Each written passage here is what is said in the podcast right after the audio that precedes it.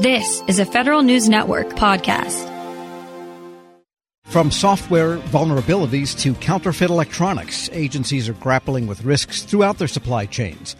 Now, the Cybersecurity and Infrastructure Security Agency is setting up a new program to help feds and others put supply chain security policies into practice. Federal News Network's Justin Doubleday joins me with the latest. And Justin, what should people know about this new CISA program? Yes, CISA is setting up this new program office to really provide training, roundtables, and other ways that really people can put all the supply chain guidance into actual operations. The office is being spearheaded by Shawn LaBlonowicz, a former General Services Administration official, and she's now the lead for the Project Management Office. Uh, this ha- dates back to the passage of the Secure Technology Act in twenty eighteen. That established the Federal Acquisition Security Council. The council has since designated CISA as its chief information sharing agency for all of the supply chain security policies that the council is putting out. So that's what this new CISA office is going to be doing. And what have they done so far? I mean, it's the difficult thing is knowing where to begin, I suppose. They're developing new training courses for supply chain risk management. They're also starting a series of roundtables focused on, quote unquote, operationalizing cyber supply chain risk management. There will be three different tracks geared toward federal agencies, industry, and then state and local governments. And so some agencies like NASA, you know, have long been leaders in managing supply chain risks. But LaBlonowicz says others are still struggling with the basics. We've got to get to a point where we move out of this idea of just thinking broadly about C-S C R M and really figuring out what chunks I want to start to tackle first, right? Creating that roadmap so that we can actually move this forward. But I think the thing that plagues agencies the most are, are two things. One, where to start, and two, how do I have that conversation with my leadership, right? The two most important things, because if you don't have leadership buy-in, you can't get funding, right? You can't go hire people to help you do what you want to do. All right. So these activities then line up with some legislation too, right? There's been that concerning supply chain training. That's right. There was the Supply Chain Security Training Act signed into law by President Biden last summer. It actually requires the General Services Administration to develop a training program, but in concert with D H S, CISA, and the Department of Defense. So you could see these two initiatives kind of lining up there. But there's a lot of training coming down the pipeline to essentially help feds understand, hey, there's maybe a risk in the software you're buying there. And there's also a group that impinges on all of this, the Federal Acquisition Security Council. What are they doing here? Yeah, well, it just got extended for ten years uh, by the last N D A A, their their authorization. And they continue to coordinate government-wide policies and guidance on I T supply chain risk management. Uh, Jamie Clark, the senior advisor for the F A S C at the Office of Management and Budget, spoke at the same conference that LaBlonowicz spoke at, and he talked about how the F A S C is coming up with a sort of scorecard for agencies to help understand where they're at with supply chain risk management. The F A S C is looking at developing a scorecard, but instead of just identifying another checklist that we're asking folks to fill out, we first want to identify where is everyone, and then where do we need to go? Mm-hmm. What is, what does best practice look like? And that incorporates identifying whether there needs to be a different context for small, medium, large. Is there a different context based on your mission? And trying to understand, again, more from the user's perspective as opposed to issuing a policy or putting out a scorecard that we think captures all of it. And that's the word from the Federal Acquisition Security Council. What about industry? Are they participating in all of these discussions? They're affected in some ways the most. Yeah, Clark and other officials pointed to the need to really understand industry's perspective on supply chain challenges. Contractors typically have more information about the companies and their supply chains and also provide products across multiple agencies, kind of putting them in a position to understand all these initiatives, uh, which ones are working and which ones aren't. John Boyens, deputy chief of the Computer Security Division at NIST, has been working on these issues for a long time. And he says companies are, are participating in these conversations more than they were maybe a decade ago. Ten years ago, the reception I received from some industry colleagues, typically I T vendors, was go pound sand. Here's my product. You get it if you want it. If not, it's a global market. We're going elsewhere. That's changed. The technology is so complex now that it takes that constant relationship between the supplier and the acquirer. That's not going away. So I think industry's been more accepting that, yeah, we do have risk. And that's John Boyens, Deputy Chief of the Computer Security Division at NIST. NIST just updated its publication on supply chain risk management last year. That's one place where the council is pointing agencies if they want to know where to start in all this. And all of this training and all of this new initiatives coming out of CISA, these are aimed at the acquisition people mainly, or also at the program people and maybe the I T people who have something to say about source selection. Yeah, that's one theme I heard at this conference was it's really a cross-disciplinary issue, supply chain security. You need to bring in the acquisition folks, of course, but the I T folks might understand the technology a little bit more, the sustainment folks, uh, and the folks who actually put these different products into operations all have a voice in these issues. So that's one thing that a lot of leaders on supply chain are stressing is you need to have sort of a big tent approach.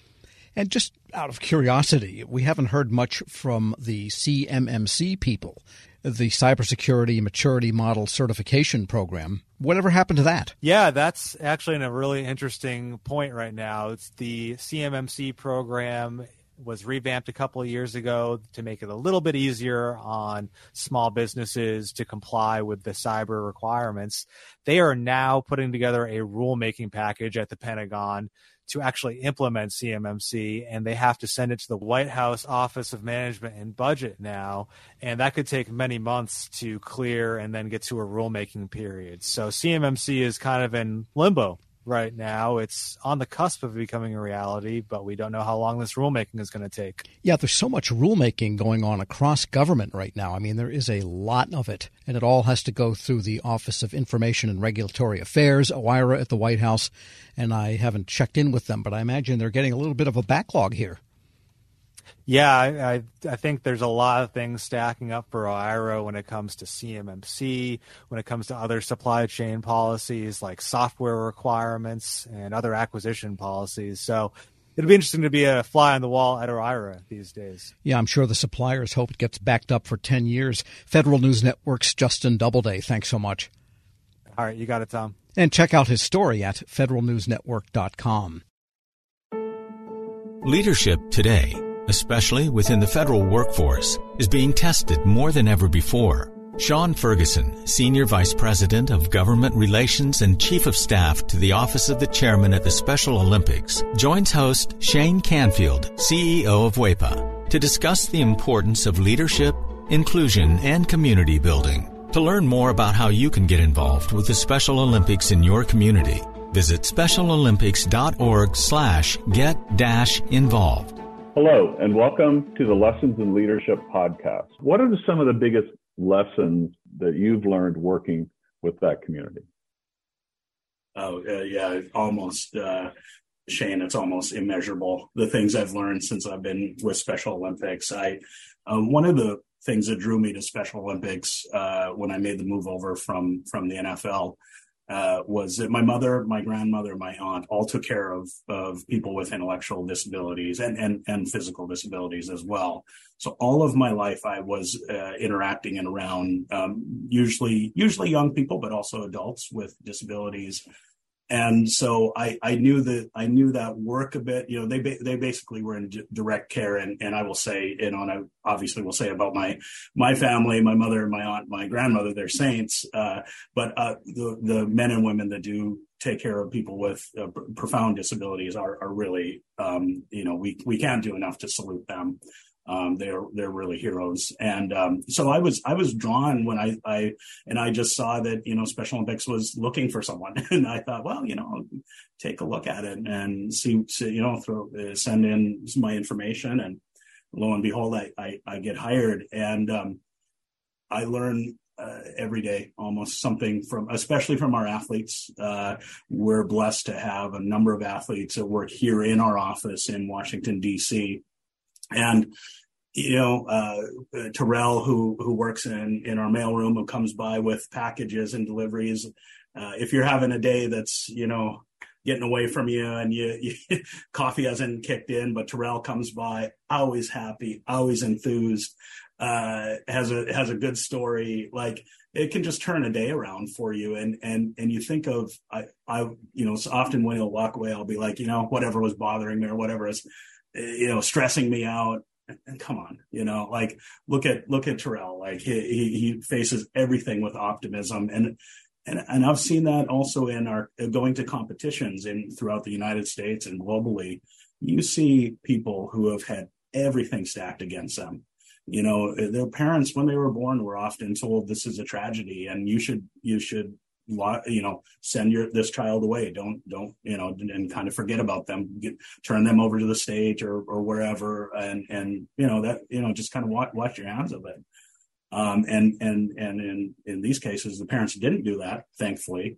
Um, and but they've still faced enormous challenges, you know, and but you see them out competing on the basketball courts or the football fields or swimming and uh, and and, you know, besting their times from from their last competition. And they're so committed and just keep fighting through all the obstacles that they've had in front of them that are not just on the sports field, but also in growing up and finding education and finding groups to be part of and trying to find jobs. And, and, and I've seen so much perseverance and grit uh, from a- the athletes of Special Olympics that uh, I, I, Tim Shriver, my boss, the chairman, uh, says all the time, and I couldn't agree with him more. Uh, we get more than we give. Uh, working with Special Olympics, it, you know, we and thank you for your very kind words about the work I do and we do, but but we're the lucky ones. We, those of us that work here are the lucky ones, because I I said to someone the other day, you know, the things that I've been able to see and experience with athletes, you just don't get to do that anywhere. That that you know, it's a,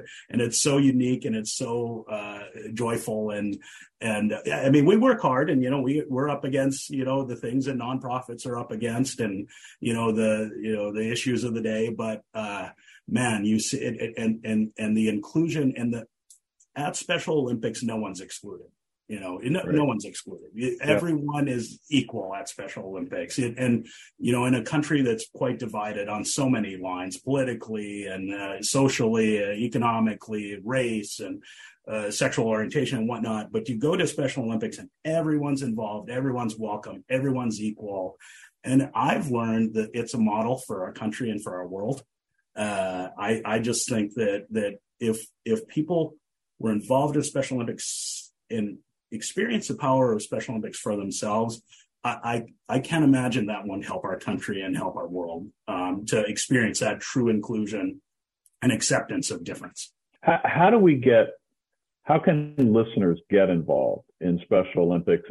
Ways to get involved, uh, tons of ways. So uh, volunteers, obviously, coaches, officials, Um, and, and the thing that, that, that uh, Tim Shriver has done uh, and really pushed in the years that he's been chairman is the unified sports model that, that I mentioned earlier, um, where people, and, and it doesn't have to be, uh, it's not just school age, it's, it's uh, you know, we say nine to ninety-nine or uh, year old uh, folks uh, that play on teams, uh, bowl together, golf together, play soccer, basketball together. Uh, people with and without intellectual disabilities competing on teams together, um, and that is, I, I think, when you when you go back to the founding of, of our organization, what Missus Tri- Missus Shriver was trying to do uh, was to to uh, create inclusion opportunities for people with intellectual disabilities, and you see it at these unified sports events where people with and without are playing together.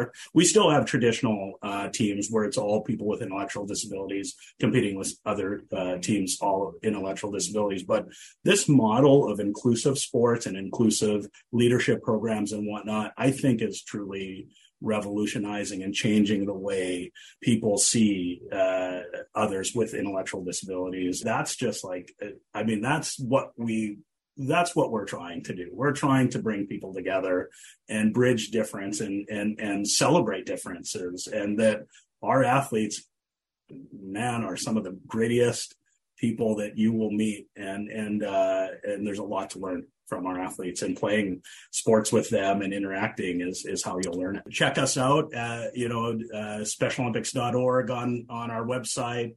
Uh, that will link you to your local program. You can follow through the the clicks of how to get involved and where what's closest to you. You'll enjoy it. I can promise you that. Well, thank you very much, Sean. And, and to everybody listening, I'm Shane Canfield, C E O of W E P A, and we'll uh, talk to you next time on the Lessons in Leadership podcast.